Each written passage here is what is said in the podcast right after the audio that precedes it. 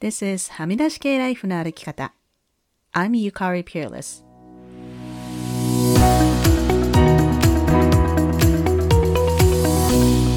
周りが決めた道からはみ出して自分だけの生き方をする人を応援するポッドキャスト。はみ出し系ライフの歩き方。Welcome to episode 238. 皆さんこんにちは。ピアリスゆかりです。2月に入って少しずつ外に出ていく仕事や用事が増えて、先週末も今週末も結構私はバタバタしていました。今週はですね、まずはじめにリスナーさんからのメッセージを紹介します。こちらはインスタにいただきました、翔子さんからです。ゆかりさん、こんにちは。私は日本に住んでいる翔子と申します。ゆかりさんのポッドキャストに数週間前に出会い、それから過去のものも遡り、ずっと聞かせていただいています。目から鱗のお話ばかりです。共感できるエピソードや勇気を本当にたくさんもらい、思わず涙が出てくることも多々あります。特に vulnerability や shame のお話。私さえ我慢していればとか、弱音を吐くことは恥ずかしいし、もっと強くならなきゃと気持ちを押し殺してきた時期もあったここ数年。凝り固まって自分を苦しめていた感情や、どうしてこんなにも満たされないのだろうという虚しさが少しずつ解かれていくような感覚があり、とてもとても助けられています。最近はジャーナルを書き始めたり、自分の感情を丁寧に観察する練習をするようになりました。それから7歳の息子と寝る前に Today's Three Good Things を発表し合って寝るようになりました。とても幸せな気持ちで眠りにつける魔法みたいなワーク。これからも気持ちのヘルシーを保つお守りとして、ポッドキャストを楽しみにしています。ゆかりさん、いつもありがとうございます。話は変わりますが、私が学生時代に初めて長期留学した先がカナダのビクトリアでした。ユービックの語学学校に通っていたことがあり、勝手に親近感が湧いています。思い出深いビクトリアのお話が出るためにとても嬉しく懐かしく感じています。機会があればまたぜひ訪れてみたい場所です。どうしても感謝の気持ちを伝えたくてメッセージしました。ゆかりさん、これからも応援しています。ありがとうございます。というメッセージを翔子さんからいただきました。翔子さん、ありがとうございます。こちらのメッセージはインスタグラムでいただいたんですが、今週はですね、ポッドキャストのレビューのページにもレビューをいただきましたので、そちらも紹介します。そして、なんと、こちらも、翔子さんからです。レビューのタイトルが、安心感と良い刺激、5つ星をいただきました。ありがとうございます。世界から見た日本への、これ変じゃない？違和感をズバッと話してくれる。また、なかなか日々生きていてリーチできないゲストさんのお話が聞けるのもとてもいい刺激になっています。ゆかりさんの優しい声も好き。ということで、翔子565163 Apple Podcast の方にいただきました。今週はね、二人の翔子さんからメッセージをいただいて、すごく嬉しかったです。ありがとうございました。えー、レビューを書いてくださった方には、ハミライステッカーをお送りしますので、翔子565163よかったら住所を教えてくださいね。さて今日は昨日ですね、ビクトリアで行われているビクトリア映画祭に行ったお話をしようと思います。まあ、いろんな都市でね、映画祭ってありますよね。カナダで有名なのはトロント国際映画祭とかバンクーバー映画祭なんですが、ビクトリアでは毎年2月にビクトリア映画祭があります。まあ、海外に住んでいると日本の映画を大きなスクリーンで見る機会ってほとんどないので、こう、増えてるんですよね、私は。なので、こう、毎年映画祭のプログラムが発表されると、こう、日本の映画を真っ先に探します。今年のビクトリア映画祭での日本映画は、マイスモールランドという日本在住のクルド人一家の話。これね、本当に素晴らしかったので、今日本、日本での上映は終わってしまっているんですけれども、あの、レンタルできますので、ぜひぜひ見ていただきたいですね。と、えー、私が昨日見たのは、雲と猿の家族という映画。そして、えっ、ー、と、日本でね、数年前に話題になった、えっ、ー、と、煙突町のプペルってありましたね。あれも上演されてました。で、プペルの方はちょっと都合が合わなかったので、私は見に行けなかったんですけれども、昨夜、この雲と猿の家族っていう映画の長沢義也監督がいらっしゃるということで、上映後の Q&A の通訳として行ってきました。この映画は忍者映画っていうか、まあ時代劇スタイルのコメディで、妻の雲が忍びとして外に稼ぎに行って、夫の猿は専業主婦。あの、主婦って、あの、主な夫って書く主婦ですね。で、孤児も含めた4人の子供がいるというユニークな設定の映画でした。映画祭で上映される映画ってインディー映画がほとんどなんで、この映画もどちらかというと、まあ、低予算のすごくインディーっぽい素朴な映画だったんですよね。こう全然ハリウッド映画みたいな感じじゃなくて、こう手作り感っていうのがすごくあるんですけれども、観客は90%ぐらいカナダの一般の人たちで、なんかすっごく受けてました。こうなんかチャンバラ映画みたいな感じなんですけど、海外の人ってそういうの好きじゃないですか。で、まあ映画が終わった後に Q&A をやって、まあいろんな質問があったんですけど、まあこの映画は長澤監督の監督デビュー作ということで、なぜこの映画を撮ろうと思ったんですかっていう質問があったんですね。その質問に、監督はまあ50歳を前にして、こうどうしても自分の映画っていうのを作ってみたかったっておっしゃったんですよ。で、まあ、長澤監督は映画業界には30歳を過ぎてから入られたそうで、まあ、プロデューサーとして活動されてきていたらしいんですけれども、まあ、どうしても監督として撮ってみたかった。それで半年で書き上げて、撮影して、編集も自分でやって、撮影の時のその車の運転とかも自分でやったっておっしゃっていて、こうなんか、私それに結構感動してしまったんですよね。ちょうどね、今週のブッククラブで完璧主義について話をしていて、自分の作品を世に出すときってやっぱ怖いじゃないですか。こう批判されたらどうしようかとか、誰も反応してくれなかったらどうしようとか。で、作品が完璧になるのを待っていたら、いつまで経っても発表できないですよね。この雲と猿の家族っていう映画、まあ、あの関係者の方が聞かれていたら、すごく気を悪くされるかもしれませんが、あの、オスカーを取るような映画じゃないんですよね。あの、本当失礼なのは重々承知で言いますけども、まあ、どちらかというと B 級作品みたいな感じなんですけど、でも私はすごく好きだったし、こう完璧じゃなくても、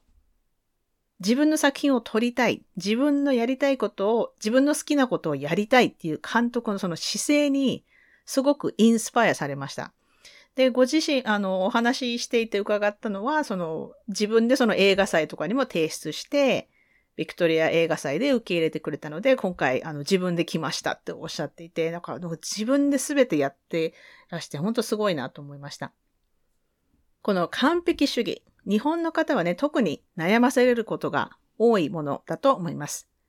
こう日本の文化ってこう、匠とかね、究極を目指すっていうのが美徳とされてるじゃないですか。でも完璧主義っていうのは、えー、このポッドキャストの189回、2022年の最初のエピソードでも話しているんですけれども、ブレネー・ブラウンによると完璧主義の定義というのは、完璧に見えるようにし、すべてを完璧にこなせば、非難や判断、シェイムといった辛い感情を避けたり、最小限に抑えることができるという自己破壊的で中毒性のある信念体系であるということです。これを聞いてピンとこない方、完璧を目指すことの何がダメなの？と思うかもしれませんが、完璧を目指すこと自体は悪いことじゃないんですよね。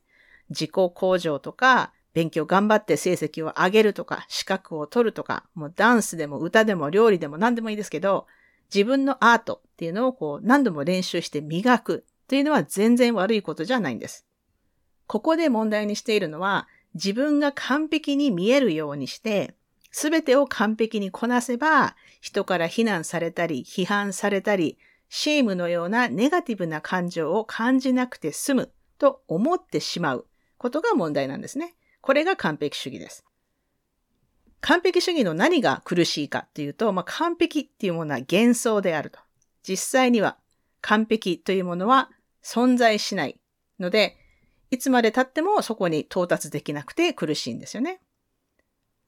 これブッククラブでも話したんですが、最近私はあの川上美恵子さんのすべて真夜中の恋人たちという小説を最近読んで、主人公の仕事が校閲をする人だったんですね。こう出版物に間違い、こうタイポがないかを確認する人たちなんですけれども、こういうのってまさに完璧を目指す仕事じゃないですか。でもね、すごくね、興味深いなと思ったのが、どんなに頑張って何回も何回も見直しても、必ず出版した後にどこかに間違いが見つかるんだと書かれていて、はぁと思いましたね。で、これもいつかは出版しないといけないじゃないですか。こう、完璧かどうかわからないから、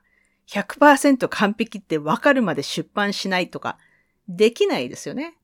これね、すごく面白いなと思いました。完璧主義は抜け出すのが難しくて、それはなんでかっていうと、例えば、私が完璧主義に陥ってるとします。それで仕事も家事も完璧にして、SNS の投稿でも私の人生は完璧なんだとこう見えよう、見せようとして、いいところ、こう、取り作ったところしか投稿しないとしますよね。でも、ブレネン・ブラウンの本を読んでいる方はすでにご存知だと思いますが、こう、すべてを完璧に見せたからといって、shame のようなネガティブな感情は避けることができないんですね。そして厄介なのは何かあって私が shame を感じたり、誰かに非難されたりしたときに、私はその理由を、これは私が完璧じゃないからだと思ってしまうとこなんですね。批判されたり、 shame を感じてしまうことは、人生において避けることはできないんです。でも完璧主義に陥っている人は、その理由を自分が完璧じゃないからだと勘違いしてしまうわけですね。だからさらに完璧に見せようとする。そうなるとね、必ずどこかに歪みが出てくるし、完璧主義に陥っている人は他人にも厳しくなる傾向があるので、パートナーや子供にも厳しく当たってしまったり、例えば、ね、ほんと子供のテストが80点だったら、なんで100点じゃないのって言ってしまって、子供をシェームしてしまったりとか、まあ、とにかくいろいろ弊害があります。じゃあ完璧主義をやめるにはどうすればいいかというと、不完全さを受け入れることです。長沢監督のように自分がやりたいことをやってすぐに世の中に発表する。何か作ったらそのまま SNS に投稿する。こう、パートナーがご飯作ってくれたらダメ出しをしないで感謝して食べるとかね。ブレネー・ブラウンの方に出てくる有名なレナード公演の歌詞に There's a cracking everything. That's how the light gets in. というものがあります。あらゆるものにはひびがあって、そこから光が入ってくるんだということですね。というわけで今週は映画祭で出会った監督のやりたいことをやるという姿勢に感動したところから完璧主義の話をしてみました。ブッククラブは今中盤に差し掛かっていて、次のブッククラブは4月1日から開始する予定です。今読んでる本もそうなんですけれども、次の本も一応日本語版があるので、英語で読むのが自信がないっていう方でも、もしよかったら日本語版を一緒に買って読みながら参加してみてもいいんじゃないかなと思います。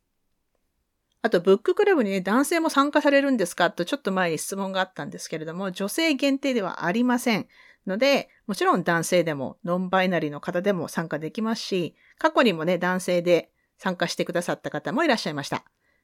ブレネの本はね、特に男性に読んでほしいという声もありますので、もし興味のある方はよかったら4月からのセッションに参加してみられてはどうでしょうか。さて、それでは今週のポジティブです。今週のポジティブは、あの、結構私は 今週大変だったんですよね。仕事でもほんとバカなミスを犯して、クライアントさんに怒られたりとかして、でもまあこのシェイムレジリアンスっていうのを使って、こう、ああ、もう自分はダメだなっていうこう、シェイムスパイラルに落ちずに済んで、ちゃんと間違いについては謝ることができまして、かつ、バウンダリーを使って自分のミスについては謝ります。でもこれ以上はできませんってクライアントにはっきり言うことができたということです。だからこう、こじらせることもなくて、こう、ムーブオンすることができたんですよね。自分でもね、なんか、よくできたなって自分偉いやんって 自分をね、思えて嬉しかったです。これが、あの、シェイムレジリアンスっていうことなんですよね。こういうことをブッククラブでみんなで学んでいます。それでは今週もお聴きいただきありがとうございました。はみ出し系ライフの歩き方は、プロデューサー、ホストのピアレスゆかりが、未譲渡のコースト整理主領域であるカナダ・ブリティッシュコロンビア州ビクトリアで制作しています。はみらいのインスタアカウントははみ出し系です。また、Facebook にもリスナーさんのグループ、はみらいコミュニティがありますので、ぜひご参加ください。番組の感想、ゆかりへの質問、今週のポジティブ、今週のブレイブなどは、はみ出し系 at gmail.com までどうぞ。番組へのサポートは PayPal もしくは月ごとのサポートは Patreon で可能です。いつもサポートしてくださっているパトロンの皆さんありがとうございます。番組のスポンサーは随時受け付けておりますので、ぜひお問い合わせください。はみらいでは過去のエピソードの文字起こしをしてくださるボランティアも募集しています。ゆかりのニュースレターは毎週サブスタックにて配信しています。ぜひ詳細欄からご登録ください。はみらいを気に入ってくださった方は、ぜひお聞きのポッドキャストアプリにて、はみらいのレビューを書いていただけると嬉しいです。レビューを書いていただいた方には、はみらいステッカーをお送りしますので、住所を教えてください。さて、ここまで聞いてくださった方に今週の内緒話を話します。今週の内緒話は、今まだちょっと寒いし、乾燥しているので、ハンドクリームを使う方多いと思うんですが、私の経験では一番効くのはワセリンです。あの、英語ではバセリンって言いますけど、カタカナだとワセリンって言いますよね。あれね、乾いている手に塗るとかなりベタベタするんですけど、コツは手を洗った直後、完全に手を乾かさないで、少し手が濡れている状態でワセリンを塗るとしっとりするんですよ。で私一時期手荒れがすごかったんですけど、ファミリードクターに相談した時に、え、ワセリン使ってる？とか言われて、え？って思って使い始めたらすっごいいい感じになりました。これね、もしかしてみんな知ってる情報なのかもしれないですけど、あの、高いハンドクリームよりね、もう、ドラッグストアで買える、あの、3ドルのワセリンがよっぽど効くと思います。ぜひ試してみてください。というわけで今週も黙らない女、黙らない人でいてくださいね。Be brave, be kind, but don't be silent. Your voice matters. Stay safe, everyone, and thank you for listening. Bye.